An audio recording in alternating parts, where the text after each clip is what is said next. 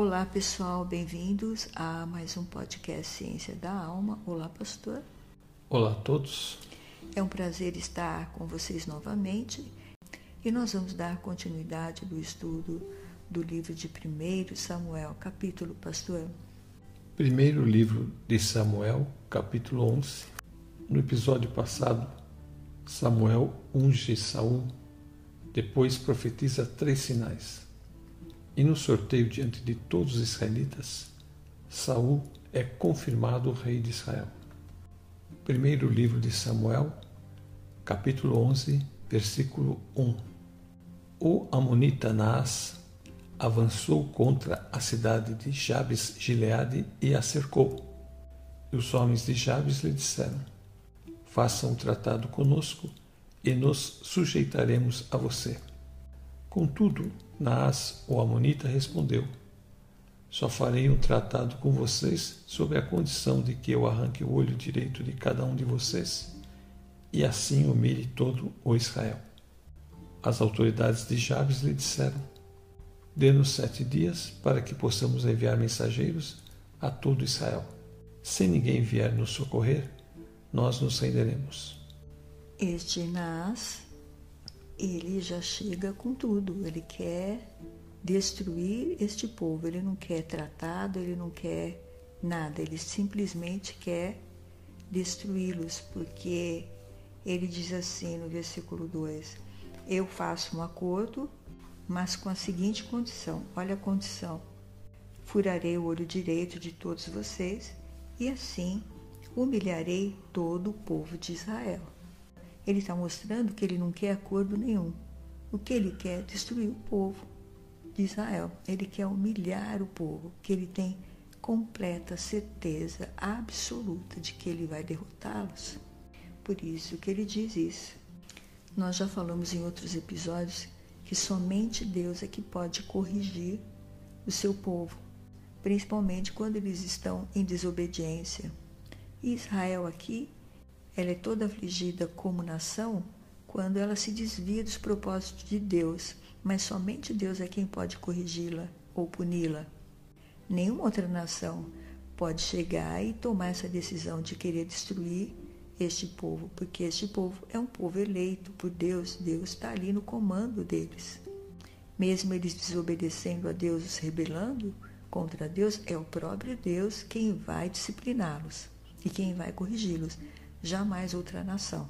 E essa pessoa chega e diz isso. Furarei o olho direito de todos vocês e assim humilharei todo o povo de Israel. Ele não está falando com o povo de Israel, ele está falando com Deus de Israel. E os líderes de Jabes, eles foram muito sábios, porque eles disseram: dê-nos sete dias para mandar mensageiros por toda a terra de Israel. Se ninguém vier nos ajudar, então nos entregaremos a você. Essas palavras já soam para o Nas como se fosse uma derrota. Ah, então vou esperar mais sete dias, não tem problema, porque quem é que vai ajudá-los? Quem é que vai conseguir tirar eles das minhas mãos? Porque ele já estava vendo a vitória como certa. Por isso que ele deu mais sete dias. É uma pena que a narrativa ela é bem sucinta, ela não fala, por exemplo, o número de guerreiros que eles tinham, mas deviam ser muitos.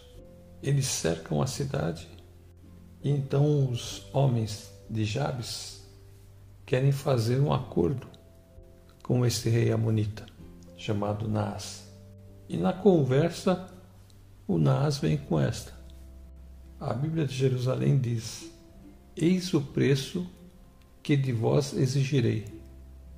Então ele diz que vai arrancar o olho direito de cada um dos homens da cidade. Eles ficariam incapacitados para guerrear, porque o olho esquerdo fica abrigado sob o escudo e o direito é que fica vigiando o inimigo. Os homens de Gileade conseguem esses sete dias e enviam mensageiros a todo Israel. E ele diz: Se ninguém vier nos socorrer, então nós nos renderemos a você. E foi graças a essas palavras que este Naas consentiu em dar os sete dias para eles, porque aqui eles já falam desse jeito. Se ninguém vier nos socorrer, então nos renderemos a você. Esse rei está muito confiante, ele já cercou toda a cidade. Como se fosse assim um desprezo, né? Deixa eles mandarem lá os mensageiros. Isso não vai dar em nada. Então. Quem vai tirar esse povo da nossa mão? Ele deveria saber que o exército de Israel era inexistente, não havia nenhuma unidade. Cada tribo estava se virando sozinha, não tinha um exército da nação israelita.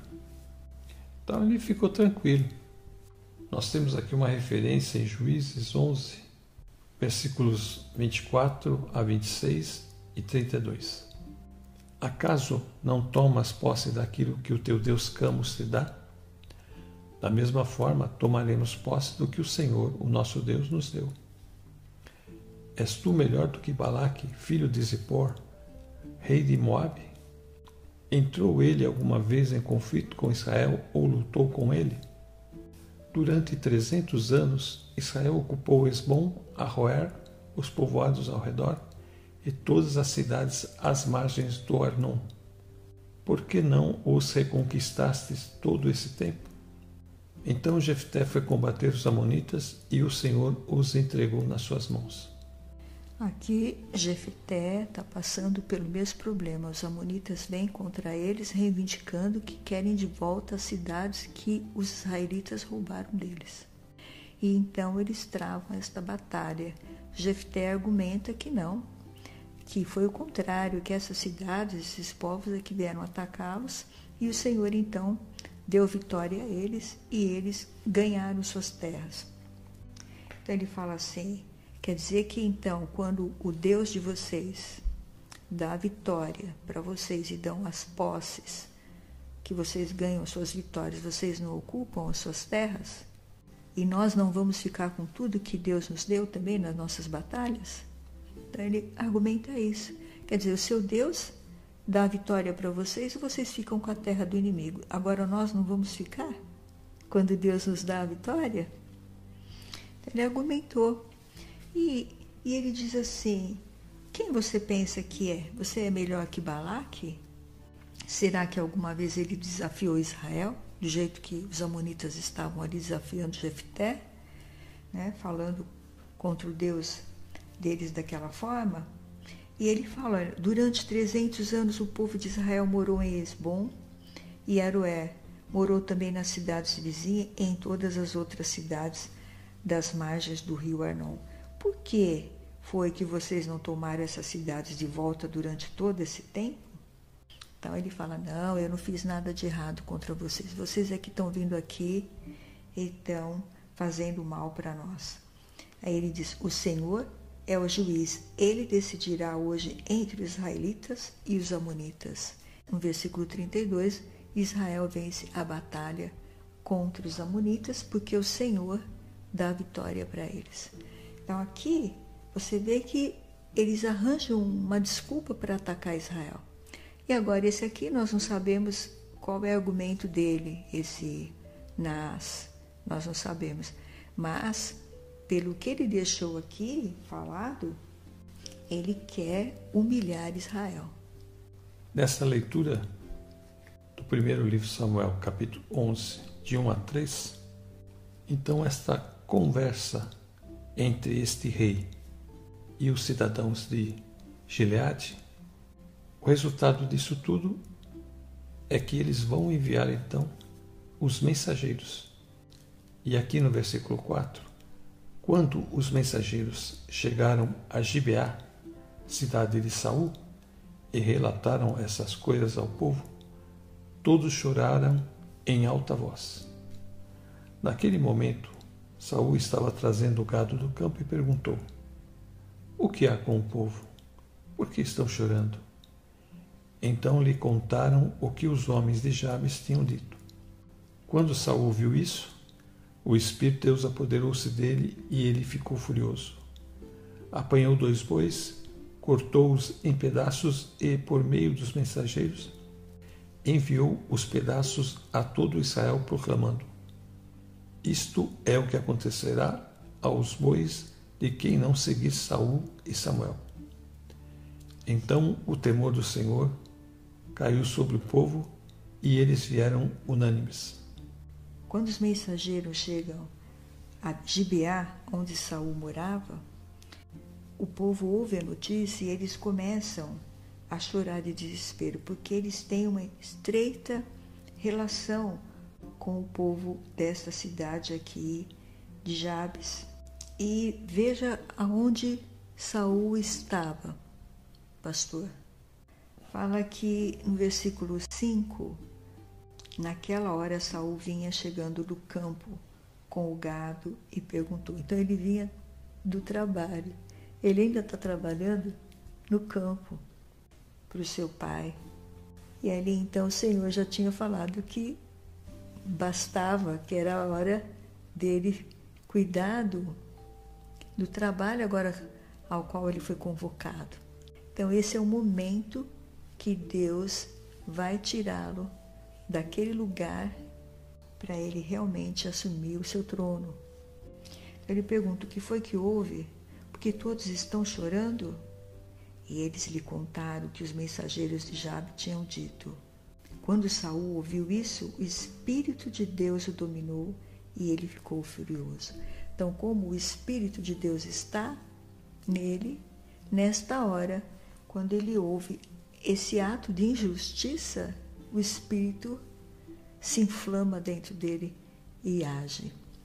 E aí então ele faz o que você falou com os bois, manda mensagem, e aí o que é mais maravilhoso é que todos ouvem, todos ouvem o pedido dele.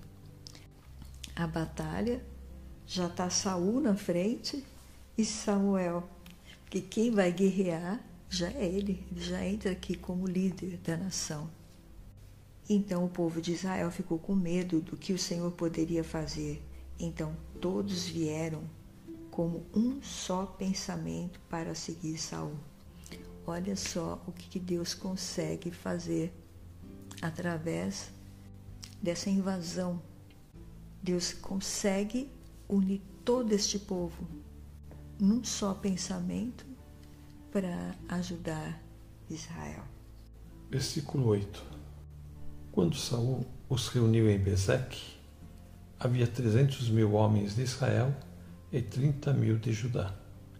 E disseram aos mensageiros de Jabes: Digam aos homens de Jabes Gileade: Amanhã, na hora mais quente do dia, haverá libertação para vocês.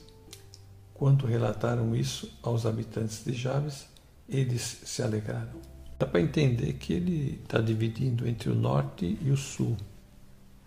Então, as tribos do norte vieram com 300 mil homens.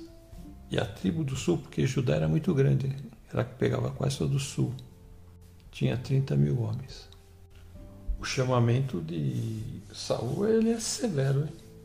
porque se vocês não vierem, a gente vai matar os bois de vocês aí. Então ele não estava para brincadeira, não. Diz que o temor do Senhor caiu sobre o povo. É o verso é, 7. O povo de Israel ficou com medo do que o Senhor poderia fazer. E então todos vieram com um só pensamento para seguir Saul. Então Saul, com este gesto, inspirado pelo Espírito de Deus, porque ele está cheio da força de Deus, ele consegue unir todas as pessoas num só lugar e num só desejo. E essa cidade de Bezeque, ela fica do lado oeste do Jordão, ou seja, daquele lado que ficou as dez tribos. E a cidade de Jabes fica ao lado leste.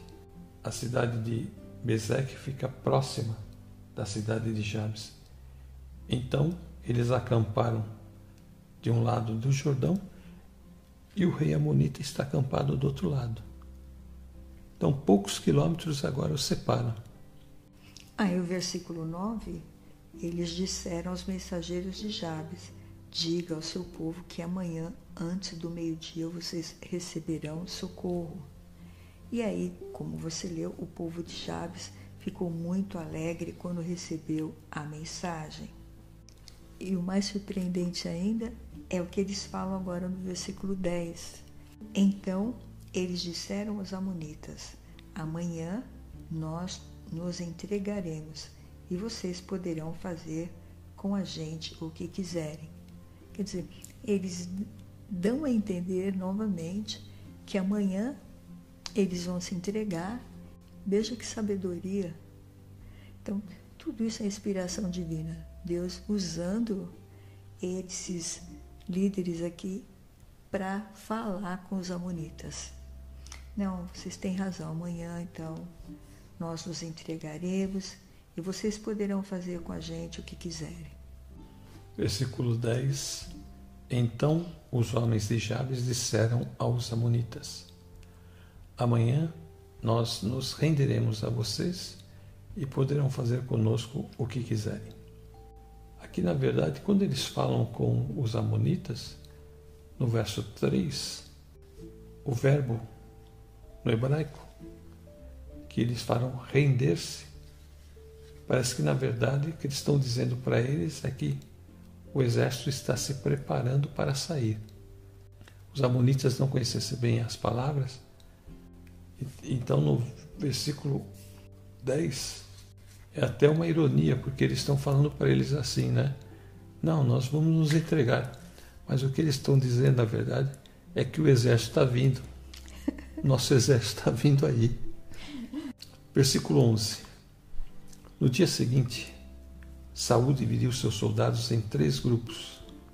Entraram no acampamento amonita na alta madrugada e os mataram até a hora mais quente do dia. Aqueles que sobreviveram se dispersaram de tal modo que não ficaram dois juntos. Então a estratégia de Saul aqui se dividir em três grupos e atacar de surpresa na alta madrugada, não correndo muito risco de haver muitas baixas. Então a vitória foi total. E ele tinha falado né, que até o meio-dia. A promessa foi que até a hora mais quente do dia, que seria meio-dia, haveria libertação para o povo de Jabes. E o povo se alegrou com as boas novas. Até então eles estavam afligidos porque o inimigo estava ali sitiando, já querendo destruir a cidade deles, tomar a cidade deles, essa ameaça em cima da cabeça deles, e agora então eles recebem a resposta que vão ter ajuda.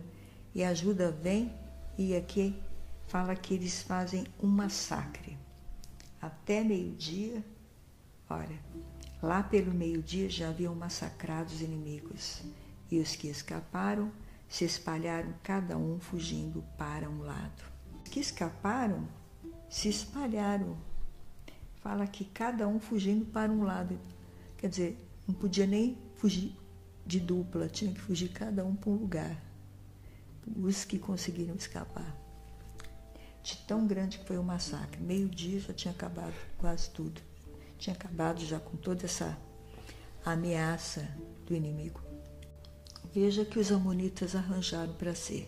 Precisavam perder tantas pessoas assim, querendo humilhar o povo de Deus, que ele queria ver Israel sendo humilhado. Para quê? Para dizer para todos os povos: olha, eu derrotei Israel? Versículo 12. Então o povo disse a Samuel: Quem foi que perguntou: Será que Saul vai reinar sobre nós? Traze-nos esses homens e nós os mataremos. Saul, porém, disse: Hoje ninguém será morto, pois neste dia o Senhor trouxe libertação a Israel. Então Samuel disse ao povo: Venham, vamos a Gilgal e reafirmaremos ali o reino. Assim, todo o povo foi a Gilgal e proclamou Saul como rei na presença do Senhor.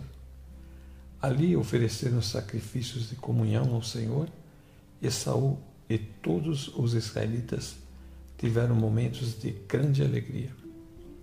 Você vê que aqui a narrativa começa com o pessoal querendo a cabeça daqueles que falaram de Saul. Mas aí a gente vê que Saul ele está tranquilo e ele não vai permitir mortes nesse dia de comemoração.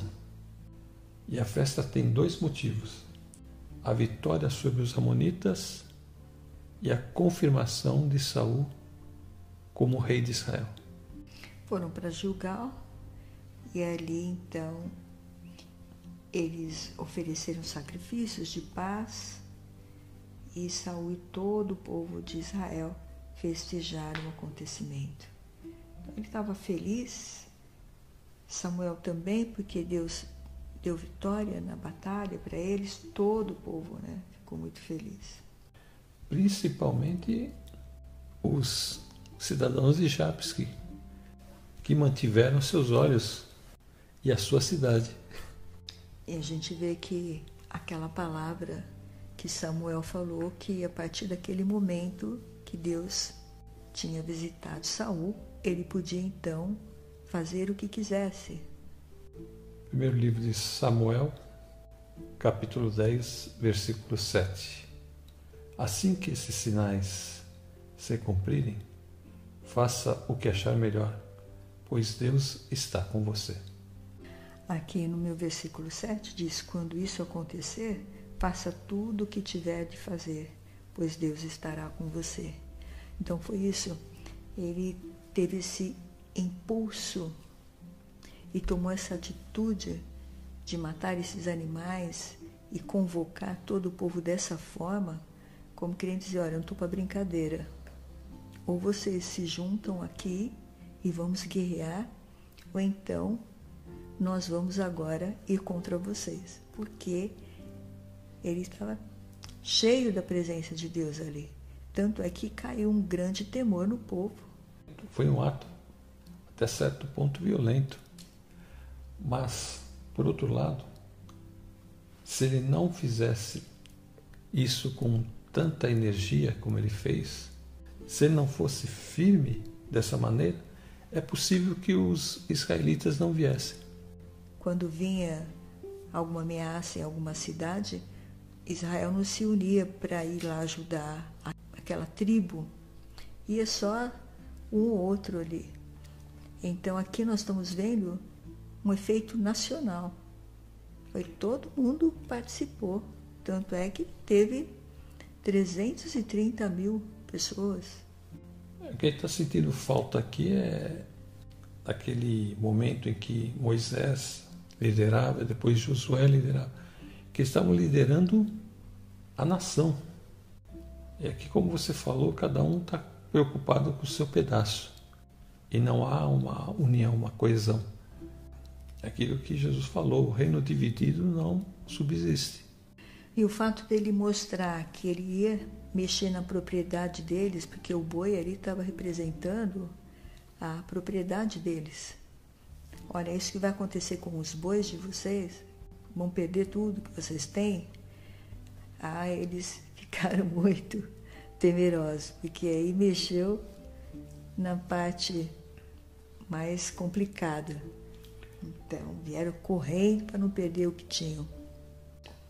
E no final, Saul também se mostra um rei que ao mesmo tempo ele é firme, mas também ele mostra uma benevolência, dizendo que não vai morrer ninguém nesse dia. E eles então se alegram pela vitória que Deus deu, pelo livramento que Deus deu àquela cidade. E eles passaram momentos festivos, alegres, comemorando, dando a ideia de que é o início de uma jornada. Livro do profeta Isaías, capítulo 2, versículo 17. A arrogância dos homens será abatida e o seu orgulho será humilhado. Somente o Senhor será exaltado naquele dia. E o versículo 22. Parem de confiar no homem, cuja vida não passa de um sopro em suas narinas. Que valor ele tem? Rei Amonita nasce se encaixa bem aqui nesse versículo 17. Ele achou que estava uma posição de fazer o que ele queria, mas ele foi abatido, ele foi humilhado e o Senhor foi exaltado. E o versículo é muito claro, né? Fala que naquele dia os orgulhosos serão humilhados e os vaidosos serão rebaixados. Somente o Senhor receberá os mais altos louvores. Foi o que aconteceu. Somente o Senhor recebeu os mais altos louvores aqui. Que nesse dia o povo de Israel ainda queria se vingar daquelas pessoas que zombaram, que Saul não era não servia para ser rei, que Saul não ia defender o povo. Os israelitas queriam ir lá se vingar dessas pessoas, queriam matá-los. Próprio Saul falou: não, não. Hoje aqui ninguém vai morrer porque o nosso Deus nos deu a vitória. O nosso Deus entregou o nosso inimigo nas nossas mãos. O inimigo queria entrar ali para tirar aquele momento de alegria que o povo tinha conseguido. Mas o Espírito Santo usou Saul para dizer não. Hoje aqui vai ser só festa. Nós só vamos glorificar a Deus. Então aqui a gente vê o que Isaías está dizendo. Só o Senhor vai ser glorificado. Então o Senhor estava sendo glorificado, que era um dia de festa, de agradecimento. O rei não pode ir também na onda do povo. Ele tem que ter a cabeça no lugar. Então foi o que ele demonstrou aqui. Que ele falou: não, hoje ninguém vai morrer. Hoje é o dia em que nós vamos louvar ao Senhor e vamos sacrificar e vamos se alegrar. No episódio passado, nós falamos que o próprio Samuel já falou que ele seria diferente que ele teve encontro com os profetas e o Espírito Santo de Deus veio sobre ele. Ele já seria uma pessoa diferente. Aqui nós estamos vendo um Saul com a presença de Deus, o Espírito de Deus o guiando. Nós vemos a sabedoria das suas palavras. Hoje ninguém será morto. O que tinha que ser morto era o inimigo. E agora não podiam mais dar vitória para o inimigo, indo querer matar os seus próprios conterrâneos. Nesta situação, se Saul não tivesse o Espírito de Deus ali agindo, ele podia ficar todo envaidecido e ir lá querer tirar satisfação. Nesta hora, eles teriam sido derrotados e o inimigo exaltado. Mas como ele aqui diz exatamente hoje ninguém será morto, porque o inimigo já tinha sido destruído, pois neste dia o Senhor trouxe libertação a Israel ele está glorificando e honrando o Senhor.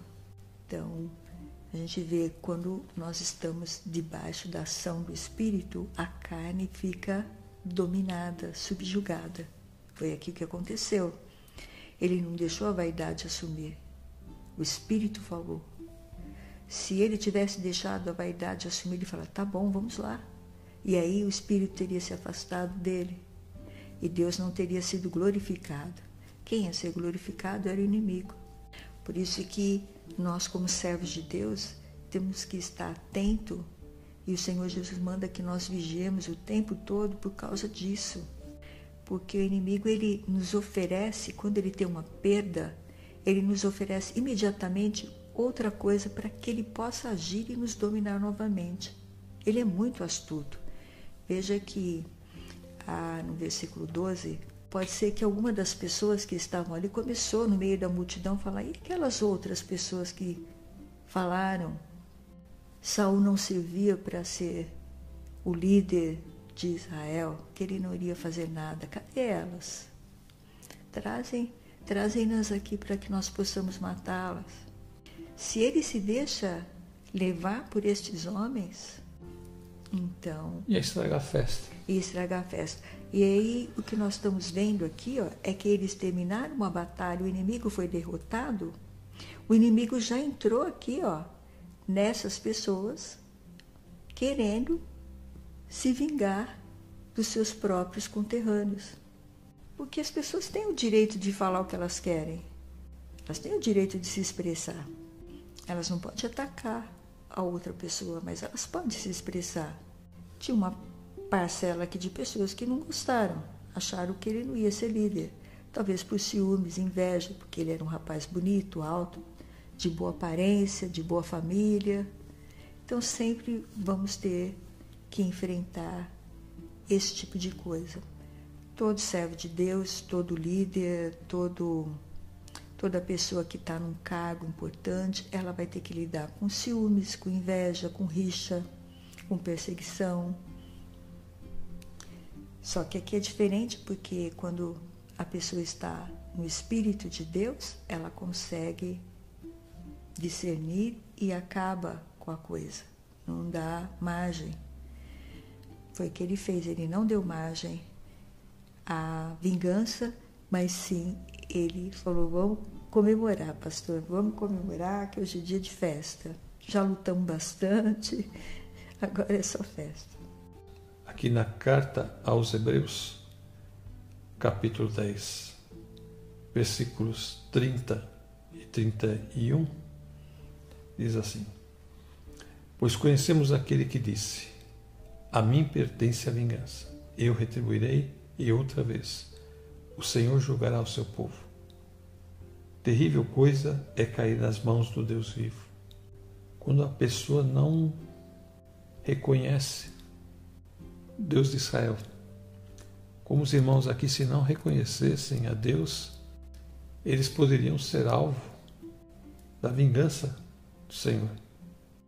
Deus envia o seu juízo sobre aqueles que estão fazendo pouco caso dele ou Nesse caso aqui, do sangue do seu filho.